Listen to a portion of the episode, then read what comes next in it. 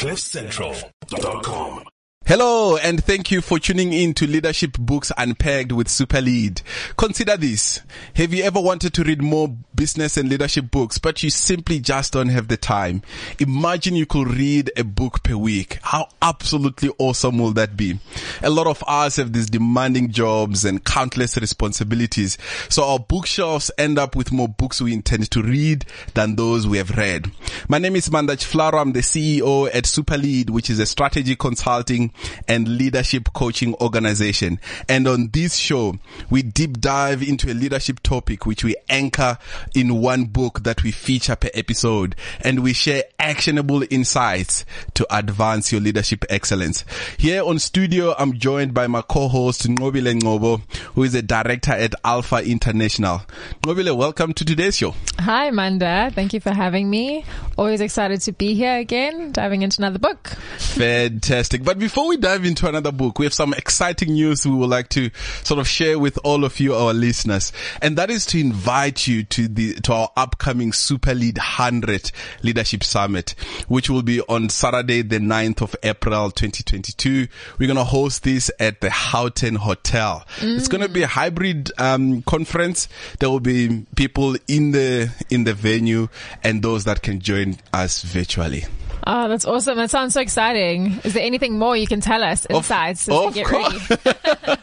Of course. So, so um, uh, almost like a bit of background to this. So uh, I host a, a podcast called Super Lead Podcast, and we are now we have published ninety-eight podcasts. Mm. We're just about to publish the ninety-ninth one, but the hundredth one, we li- decided to make a conference out of it. Oh, wow. That's so amazing. So that's why it's called Super Lead one hundred. And we we gave it a theme. Can you believe it? Yeah. What's the theme? What's the theme? So the theme is making your mark where you are. Mm. And we've got these world-class speakers, which I'm, I'm just going to mention a few South Africans that are making a mark, and really, um, we want to learn from them and kind of just learn from one another, connect and sort of grow together. I'll just, I'll just kind of run through a few, and then we can deep dive into today's book. Like, um, one of them is Poshim Gomesulu, mm-hmm. um, which most of you are familiar with, but she started a skin solution business from a kitchen. Um, and now it's a household brand and, uh, operates in thirteen countries. Just an incredible, incredible story of scaling excellence. Malvin Lubega, he's, um, he's an ed tech, uh, co-founder, and his startup as recently was, was, um, valued at over fifteen billion rand, right? Wow. That's, wow. he, he's a unicorn. Um, mm. is is the founder of a unicorn. Um, Aisha Pando, some of you will be familiar with with her work. Uh, co-founded uh, Sweep South, which is this leading platform providing on-demand cleaning services. Also, similar story, and they're operating all over um, in in many countries now.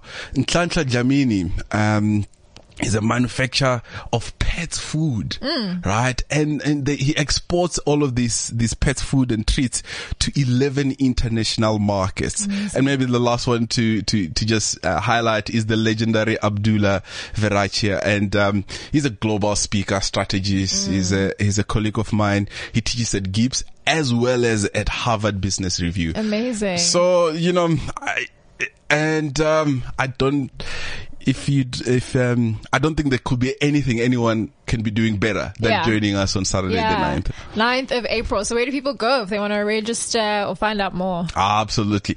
Um, we tickets are being sold on Quicket, um, and uh, they just search for Super Lead one hundred. Uh, they can choose in-person tickets as well as the virtual tickets. Amazing. So we all know what we're doing on the ninth of April. Yeah. Super Lead one hundred. Really Absol- exciting. Awesome. So let's Let's dive into today's conversation. Yeah. But before we do that, just a quick highlight on last week's one, because yeah. uh, because we, we've um, you know we don't like to just jump from one topic to another yes. without some recap. Yes. So in the previous episode, we covered Relentless Implementation by Alan Mulally and Adam Whitty, creating clarity, alignment, and a working together operating system to maximize your business performance. And we learned all about how Alan Mulally turned Ford around. It's a really incredible. Incredible story and such incredible insights to pick up from that story and the way that he approaches leading teams. So that was Relentless Implementation by Alan Mulally and Adam Whitty. Fantastic. So today we're going to talk about the I word, right? High word. Yeah. and and that's the innovation word. Ah. Uh, so recently The Economist uh, had this fantastic article. You know, I'm a big fan of The Economist. Yes. Yeah. Uh, and they, they kind of said, you know, executives pretty much when they want to sort of impress investors, they go to the I word. You know, mm. they, they kind of throw uh, innovation word with pretty much everything. Innovative this, we are innovating or, or you know, our innovation. And, and they kind of did this, this, this, this stat, right? Like, um, in, in the recent past, um, S and P's sort of uh, five hundred execs, they've mentioned like the word innovation, um, twice more than but they, they used to a decade ago, literally mm-hmm. almost just counting the words. Yeah, yeah. Um, and it's become one of those words, right? So if you want to say, hey guys, we want to like do something, you you normally kind of say, we want to do some something innovative. Yes. Like it doesn't even matter what it is, whether you're just changing the color of the wall, we're going to have an innovative color mm. changing something. Yes, yes. Everyone wants to innovate, do something new. Yeah. Um. So we want to unpack that because on a serious note, startups and entrepreneurs need to innovate to really just survive and break through the noise and kind of stand out mm. and perhaps scale excellence. Some, like some of the, the speakers we're going to have on the ninth of April. Yeah. Corporates, they bemoan the fact that they used to be innovative when they were started. You know, they were started by sort of innovative leaders and, you know, who were bold, who had entrepreneur, entrepreneurial spirit, and now they are stuck in bureaucracy. Mm. And hardly anything innovative is coming out of some of our big corporates. And they sort of reach out sometimes to consultants to say, hey, how do we spark innovation again? Yeah. Especially at the heels of COVID now, where in the last two years, most organizations had to do what they had to do to just stay resilient, to, mm. to stay, to survive. And now the thinking is shifting towards, hey, how do we get back to innovate and kind of come up with something amazing? Yeah. Yeah. That's amazing. Really exciting. So today's book is Is yeah. The Leader's Guide ah. by Eric Ries. Ah, so tell us more. Ah, so so Eric Ries is, is well known for, I think he's is the first book I think he wrote on, on the Lean Startup, mm-hmm. um, and then he went on to write The Startup Way, and um, and and it's like the, this word Lean Startup is kind of one of those words where, you know, some people kind of just use it and some haven't even read the concept in yeah. the book, and they're like, yeah, let's let's kind of do the let's do, do the Lean Startup Way. Uh, so he kind of wrote those two books. Largely, the first one sounded like it, you know, it was more in favor of how do you sort of, you know, launch these startups and uh, give them uh, a better chance to succeed. And The Startup Way, you know, kind of how do you drive the culture of innovation in, in large corporates? Now he then kind of, at the back of his consulting work as he engages with, with multiple organizations, he started to put together a guide that almost brings all those key principles and concepts from pretty much the two books and all the things he was learning. Mm. And then he, you know, innovate, innovatively called the book The Leader's Guide. Yes, yes. Awesome. So excited to, to dive in. And I love that this book, they say it's for anyone who thinks of themselves as a leader, whether they're in charge of a thousand people, a hundred, a team of five, or just a solo founder. So I think there's something that we can all take out of this. Absolutely. So this is essentially for every single person. It's mm. not just for, for the, for the startup, uh, and the, and the entrepreneurs. And it's also not just for those guys that have been given a, a title with the word innovation. Yes. Yeah. Yeah. Yeah. And we see a lot of those, right? Like someone has got this title, but there's a word innovation and And sometimes there's not a lot of innovation happening in that space, but hey, you know, you gotta have the I word yes. if you're gonna be relevant. Yes, yes. Okay, so should we dive in? Lean startup methodology. Right, let's dive in. And maybe the, just to kind of say, because the I word is so common, sometimes we think innovation is easy. And it's something we do often. And maybe just right off the bat to just kind of say innovation is hard. Yeah. um, and that's, and, and that's what Eric Ries really kind of just hangs the, his whole idea on to say, to truly innovate, sustainably and to scale that innovation and to really kind of break out through the noise and of corporate and or, or in the startup world, it's incredibly hard. And therefore you need some way, some methodology uh, to go about it. And he talks about um, to sort of review some five um, key steps to kind of get right yeah. if you're going to innovate. Awesome. So should we dive in? So in the five steps that the Lean Startup methodology can be broken down into, the first one is identifying the problem or opportunity from the point of view of the customer. Ah, that little piece for me is probably the biggest one. Yeah. Um, because the idea is, you know, when people, some people think of innovation, they're thinking of the latest cool thing, right? Mm. I remember there was a time where chatbots were the cool thing, right? Yes, yes. And like, you know, it didn't matter. We, we, we also want to have a chatbot yes. of some sort.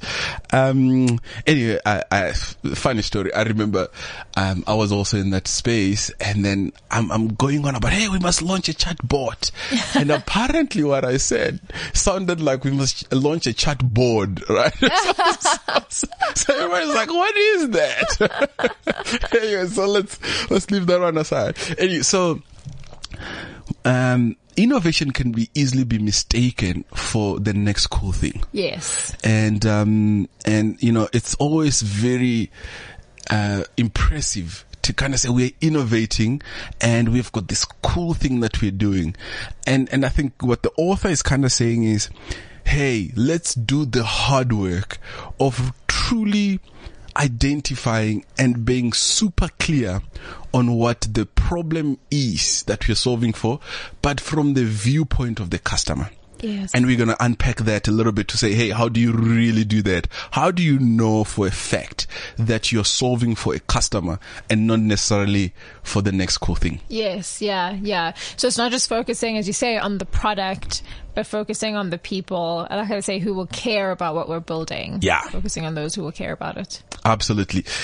And then the next one is it's probably one of my, my favorite and almost... um Almost, uh, of, of, of the many things here, there's two main ones that I really, really like. And this, this is the first one.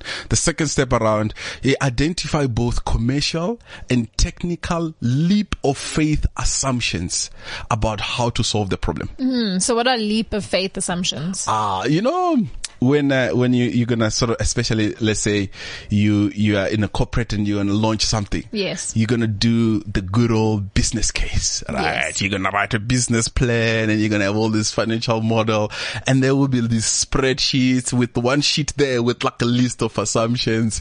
Um, and then it's like, sometimes it's even hidden, right? Because we are not so much interested in that one. We want to see, hey, what's the R O I or you know, some of those, you know, what revenue are you going to make? Mm-hmm. And he is kind of saying, almost, yeah, I have those. And he kind of calls them somewhat, you know, vanity metrics. Um, but kind of say, hey, we think that we're going to do this.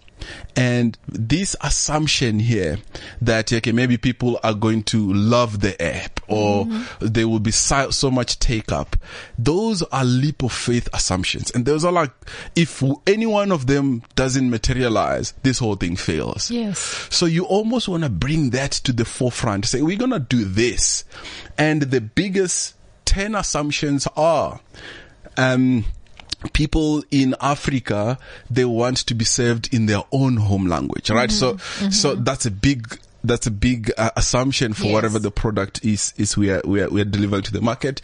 Or, you know, people in the lower to mid income, they want this, or millennials want to buy this product that is flexible. Those are like big assumptions. Mm. Normally we hide them. Yeah. And what he's saying is lift those up and identify them and almost have like a big scoreboard that says for this thing to win, those leap of faith assumptions must be clearly identified mm. for this innovation. Mm. So it's almost like saying if you said, okay, one assumption would be, you know, most people, as you said, want the app yeah. in their own home language yeah. and not just being like, and so therefore we're going to create this product, with the apps, and like that language. We're rather saying that's what we have to measure, is what is the take up yeah, yeah. based on that language that we, we've yes, yes, presented yeah. the app in. Because this is what happens, right? In this, in this, in these spaces, mm-hmm. we we take that assumption. Yeah, we assume it's true. And then you run with it. And then we hold it so dear. Mm. And then we throw a ton of resources. We have this waterfall approach to uh, to developing the... the we do a big launch. A big launch. And then like we invite everybody. And then it's like, woo, the app is going out in Venda. Yes, yes. And then, no. Then like, there's no take-up. And you wonder why. And then, and here's what corporates do. They kind of like watch that thing and they let it die a silent death. Mm. And that you normally will have this sort of product development team or like, you know, some innovation hub or some, some, some element of that. Yeah. Those guys, they move on to the next project, mm. right? Mm. A lot of money wasted and, and a lot of reputation, um, damaged. Um, and that's not the, the, the right way. Yeah. Yeah. Great. So that's the second step, yeah. is identifying both commercial and technical leap of faith assumptions about how to solve that problem. So what's the third step in the uh, lean, up, lean startup methodology? So you've identified the, the, the problem uh, mm-hmm. from a customer's point of view. Or opportunity. Or the opportunity. Yes, yes, yes. Love that. And, and, and uh, you are clear about what your assumptions are. Mm-hmm. Um, and also with the sense of humility that nobody, I mean, the world is so complex, especially now, right? Mm. With these extreme uncertainties that we find ourselves in, nobody can predict the future one hundred percent and know everything that will happen in the future, you know, based on, and that they can write an exact, accurate business plan, right? Mm. So all of those things that we profess so, so, so passionately, kind of being the humility to say, this is an assumption. Mm. I might be right or I might be wrong. Anyway, so the third one, with that in mind, is create a series of experiments to test those assumptions. Okay. So once you kind of accept that, hey, Um, these are like, these are the assumptions. I assume that, uh, people in South Africa want to be served in their own language, and therefore we're going to throw a lot of resources. We're going to build an app that will serve people in their Tshivenda language or in, uh, um, you know, uh, Zulu or, or Afrikaans. Mm. Um, and before you kind of go and sort of big launch, you may want to kind of create this series of experiments to test the assumptions. And they kind of recommend uh, this sort of also overly used word, which is create a minimum viable product, um, sort of versions of the product, um, that allows you to learn and test out and tick out all these assumptions. Okay, we've got this minimum viable product. We've kind of put it in front of three vendor people, and they like this and they don't like that. And then we are testing all of these things with the minimum viable product before we go with the big monster launch. Mm-mm. So you're testing in sort of small ways, yeah, to get feedback from the customer. Are you Absolutely. doing this externally and internally, or? Uh, so, so, so, some innovations could be, hey, we're innovating the way in which we in finance, you know, engage with the marketing team, or, mm. you know, we've got a new I T platform to do all of those things. Even with that, before you come with the big E R P. Change, yeah. yeah. Here's the new meeting schedule. yeah, yeah, yeah, yeah, yeah. Test it out. Launch a small mm. piece. And, and most of these big, um, sort of softwares, you know, they will have a trial version, for instance, right? Hey, do it with three people. Get feedback very quickly. Yeah. Um, so if, if that's for internal, but for external, you want to put something in the hands of customers very quickly before you spend so much money. That's really good. That's really good. So you almost like, uh, slowly building up the case of if what you are assuming is actually true yeah. for the customer. And then you're going there, you're ticking, you're like, ah, we thought this. No, that's yeah. not, that's not true anymore. We yeah, thought yeah. this, that's not true anymore. We thought this, that's not true anymore. And, and, um, when it's not true, most people will be like, so like if you have the big one, right? The big launch. You, so if something is not true, then you've launched and it's a big failure, mm. right? And then we just jump on and move to other thing. Then we don't get to learn. Yes. Um, and, and that's the problem, because I, I, I, um, I just love this quote that, um, we don't learn from failure, right? Most people think we learn from failure. Yeah. And, and, um, I can't remember who said this, but we don't learn from failure. We learn from reflecting on failure. Yes. Uh, most of us, we, we kind of fail and then we get up and then we just move yeah, on, right? Yeah. Um, so that leads us to, um, to sort of the, the fourth, uh, the fourth step, which is transform those things that you're learning from the, um, from this M V P experiments, transform those, um, what you're learning, uh, from the experiments into the learning metrics. Mm-hmm. Um, and the idea here, which is the second piece I love, is this idea of having innovation accounting, um, rather than sort of having these vanity metrics. Um, and, and you kind of, you kind of say, hey, we're launching this.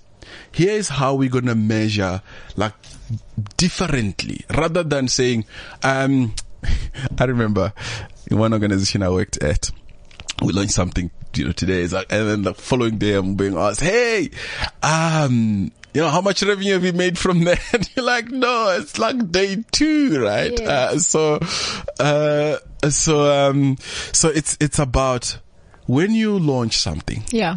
You know, what are those learning metrics? Uh, let's say you have a, um, a, your, your M V P and you're learning as you're going and you're ticking them and you're seeing, you're seeing what's happening, rather than kind of just going for the big revenue numbers and like massive subscriber numbers or, or some big income statement numbers yeah. that are not necessarily right for an innovative, for an, for an innovation piece. So what would be an example of a uh, learning matrix? Because I know they, he compares saying replacing vanity matrix with learning matrix yeah. uh, based on actual customer behavior. So what would be an example of that? Yeah. So, so we assume that, let's just say the, one of the big assumptions is that this, we're going to grow through sort of word of mouth and this, this, let's say it's an app. It's just going to, it's going to have this network effect, right? Mm-hmm. So instead of kind of trying to kind of figure out, yo, how many subscribers do you have now? You want to go and learn, you want to go learn what's sort of the referral rate per user, mm-hmm. right? So if I, if I use this and then I refer three or four friends, that tells me that the, the, the way that we have structured this, this product has got elements that encourage users to sort of refer, and therefore we think there could be very good network effect uh, mm. effect here. But if we just kind of say, hey, how many users do we have, right? That's like a big bold umbrella metric that doesn't um that doesn't help really, uh, and you don't learn anything from it, because then you're like, yeah, we for now we only have like seven users have used it, yeah, and then and then you jump into trying to defend why yes, ah, it's because we didn't yeah. have market expand, yes, right? Because yeah. that's what vanity metrics do yeah, to you. Yeah, yeah. Mm. But then the learning ones allow you to gain uh, insight into.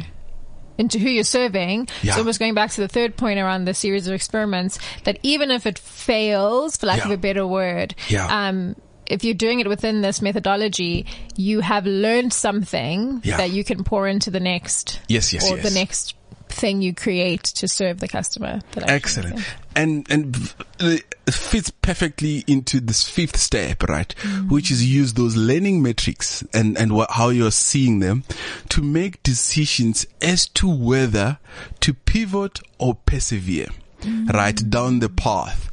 And, um, and, and, to an extent that if you're really going to sort of drive innovation in this way, you need to have those regular, what he calls pivot or persevere meetings. I love that. yeah. No, I love that idea of a pivot or persevere meeting. I've never heard that term, yeah. but it makes so much sense. Um, can you break that down, how he sort of describes that? So, so you, you, you arrive to the, you have these, these sessions and, um, you, your, your, you're projecting not so much how much revenue have we made yet, because that's that's for that's for the future, right? If it's truly innovative, um, uh, you you arrive to this meeting and you pull up all these things that you're learning from the engagement with clients or from those experiments. Then you kind of learn. Um, maybe we need to shift. Maybe we just need to change the color of this, or maybe we need to put that button there. We need to put a buy button on in the front or in the center, and and you're pivoting, or you um you're like, okay, we think something is happening here. Let's just persevere, persevere down this path. Let's continue to pour in some more marketing money, or let's do this and that. But the idea is that the vision stays, right? The strategy change can change, right? Yeah. So, so you have this vision to touch, you know, um, a mil, a million people in Africa through this product that does this, helps them in this way. Yeah. But maybe how you've structured the product is not right. Then you can, okay, maybe let's pivot a little bit. Let's change course. Or, okay, this seems to be working. Let's, let's persevere. Let's push through. We, we don't seem to s- see the big numbers come yet, but the right learning metrics are showing the right signs yeah. that this is going to work. Yeah. Yeah. So it's almost like if you discovered, okay, your, your desire, your vision is to make the chatbot available to everyone. Not the chat it, board. Yeah, not the chat board. But actually, when you see the low take up, you learn that actually people just want maybe a learning center that's easy to navigate. Yes, yes. So that they don't need to actually engage with the, the chat bot. And that's it, something that you learn and, and can, yeah. can implement. Yeah. Um, I like that they also say, like, write down what you think will happen as you set out on the pro- process. And I love how they put it around, like, human memory is faulty. We try to convince ourselves that we knew the truth all along. Like that hindsight bias, yes, like, yes. oh yeah, we knew this would fail. Because, but if you write down why you think it'll work yeah. and what you think will happen at the beginning, yeah. that actually, even if you are wrong in your assumptions, yeah. you're learning something along the way. Absolutely. And, and for me, it, this approach, instead of, besides the fact that, you know, it's, you know, it's got this fancy name, sort of the lean, um, methodology, um, lean startup way methodology. For me, it comes down to humility. Yes. I was thinking that as well. Yeah, yeah. Because it's just kind of saying, I, um, like, for instance, the, the first point, right, which, which you'll unpick a little bit around, hey, do you have the, do you know the customer needs and or problems from their perspective?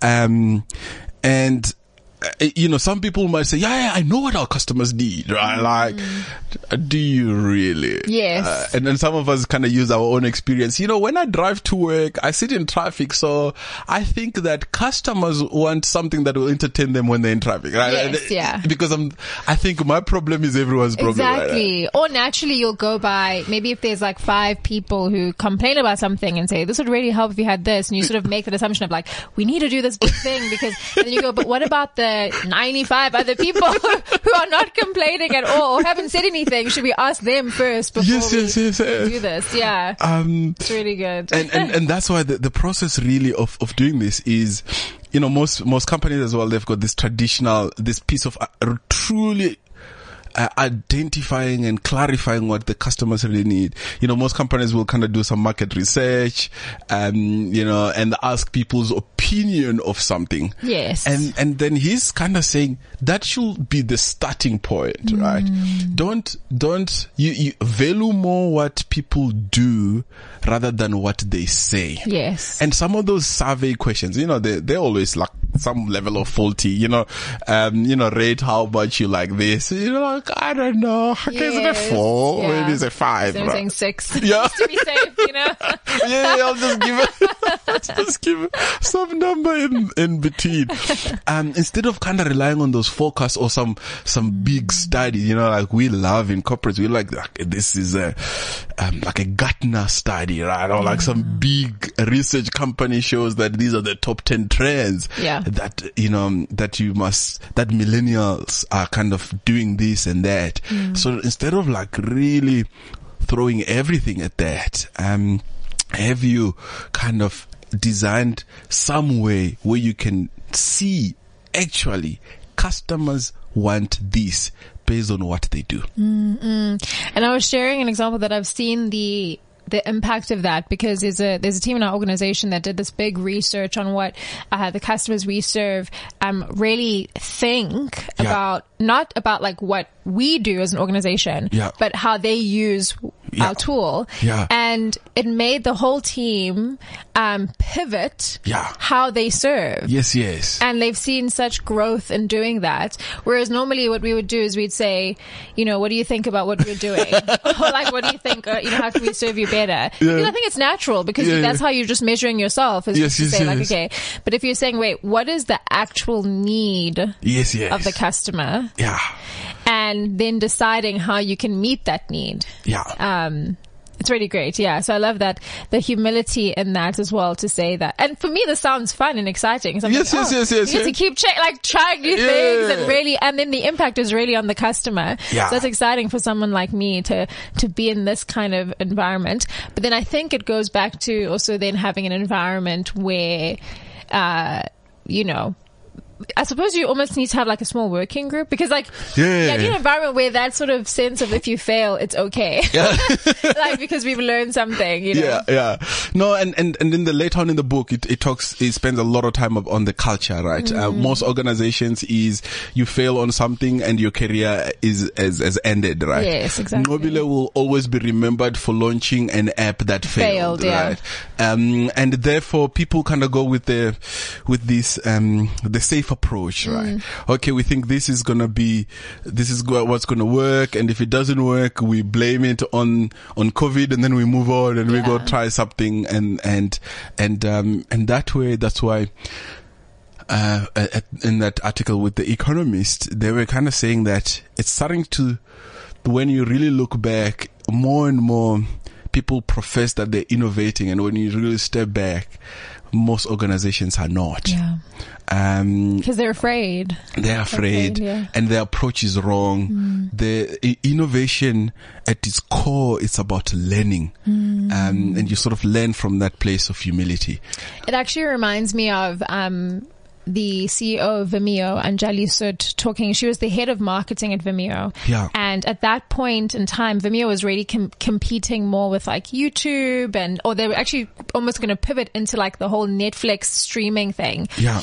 And they had this, she had this thinking of, you know, but there's a few people, when you look at our stats, who are actually using Vimeo to advertise their small businesses yes, and to yes. make small videos for like their little shop. Yeah. You know, could we look at what they use it for? And they did a small working group where they researched that and learned that. And now it's become what Vimeo is, this ability for anyone to go yeah. on a platform and create a video to advertise their business or whatever they do. Yeah. Um, and so this, it just reminds me of this sort of, maybe she read the book. No, maybe we unpacked just, that one. Yeah. But it just reminds me of that, to say like, wait, what, let's look at that. We we might be wanting to compete with what other people are doing, yeah. but let's look at what our customers are currently using our platform for. Yes, yes. And see if we can lean more into that. Yes, yes. Yeah. And really, it's just that, what what the customers are doing, mm. right? Instead of just following some big trend that says, oh, that's where people are, uh, that's what's happening. Mm. Um, and, and I, I, my, my sense is that we're not spending enough time as people who intend to lead uh, and innovate studying the actual behavior of our customers. And it actually meant, um, just to pull it through, because then it means that you know yourself better as a as an organization. Because then what I with Vimeo, what they said is that they actually now don't even see YouTube as a competitor. They actually make it easier for people to share their videos from Vimeo ah, onto YouTube. How because awesome like our that? Customers want to do that, so yes, we yes. will make it easier for them to be able to do that instead yeah. of just say, okay, we're gonna compete yes. and we're gonna like go head to head with YouTube. Whatever they do, we're gonna do it better. And and um and yeah, and that's that's that's devastating. Love that. Love that. Case study. So, uh, just uh, as we were, oh, the clock is around. Is but we got through. We got through the five steps. I'm very impressed with us. so, so maybe let's let's look at the uh, just some some key things around the M V Ps, because I think yeah. a lot of a lot of. Um, A lot of people use this word easily. Like, you know, uh, there's some really things things like, hey, if you want to put together a minimum viable product, right? You want to make a list of, first of all, there's like about five things again, right? Okay. Uh, for the M V P mm-hmm. to really be be a good M- M V P. Number one is you want to make a l- list of key features and or assumptions. And here's the thing.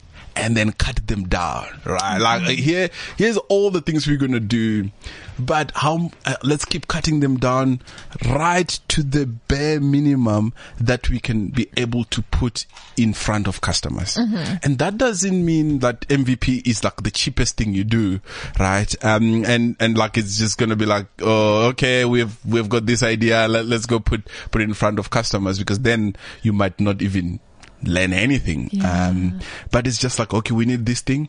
How do we cut these things down so that we can build something that resembles what we think we want and then test it? Yeah. Yeah. That's really great. So have the list, cut it down, and then test that. And the second? And the second check. is uh, the cutting down process is you should be ask, you should, you should, you should be asking whether Sh- should we build something? Um, n- and not just we, can we build this? Right? Yes. So should we build it? Not can we build it? Should we build it or uh, not? Not can we build it?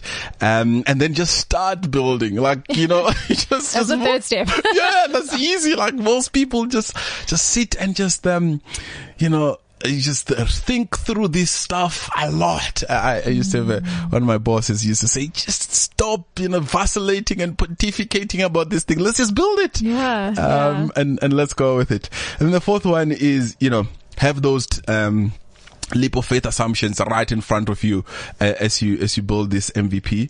And then the meetings are key. Yeah. Like that cadence of meetings, that's a, a, a almost like a, A, a a non-negotiable. Yes. If you're gonna up, uh, adopt the lean startup methodology to kind of deliver, um, you know, these innovative products or whatever it is you're innovating, the the cadence of meetings where you decide, do we pivot, do we persevere, pivot. persevere. Those are non-negotiable. Yeah, yeah. No, I love that. I love that. So those are the five steps for looking at the minimal viable product.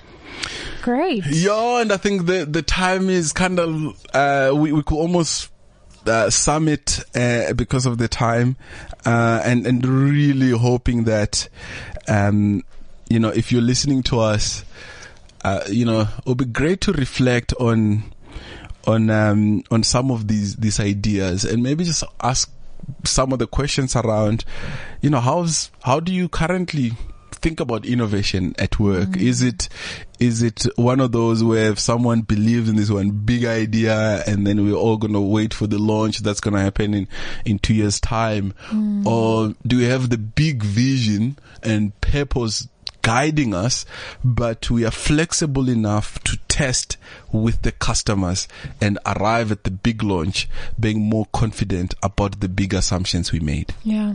Really good. The Leader's Guide by Eric Ries. Really good book.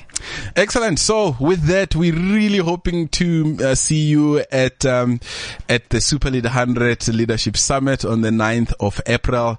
Uh, it's going to be in the afternoon, so you can do what you are, what you need to do in the mornings and uh, come spend time with us, and let's learn from um, just these world-class uh, leaders who are making a mark in their respective areas, so you can go and make a mark. Until then, go out there and super lead. cliff central dot com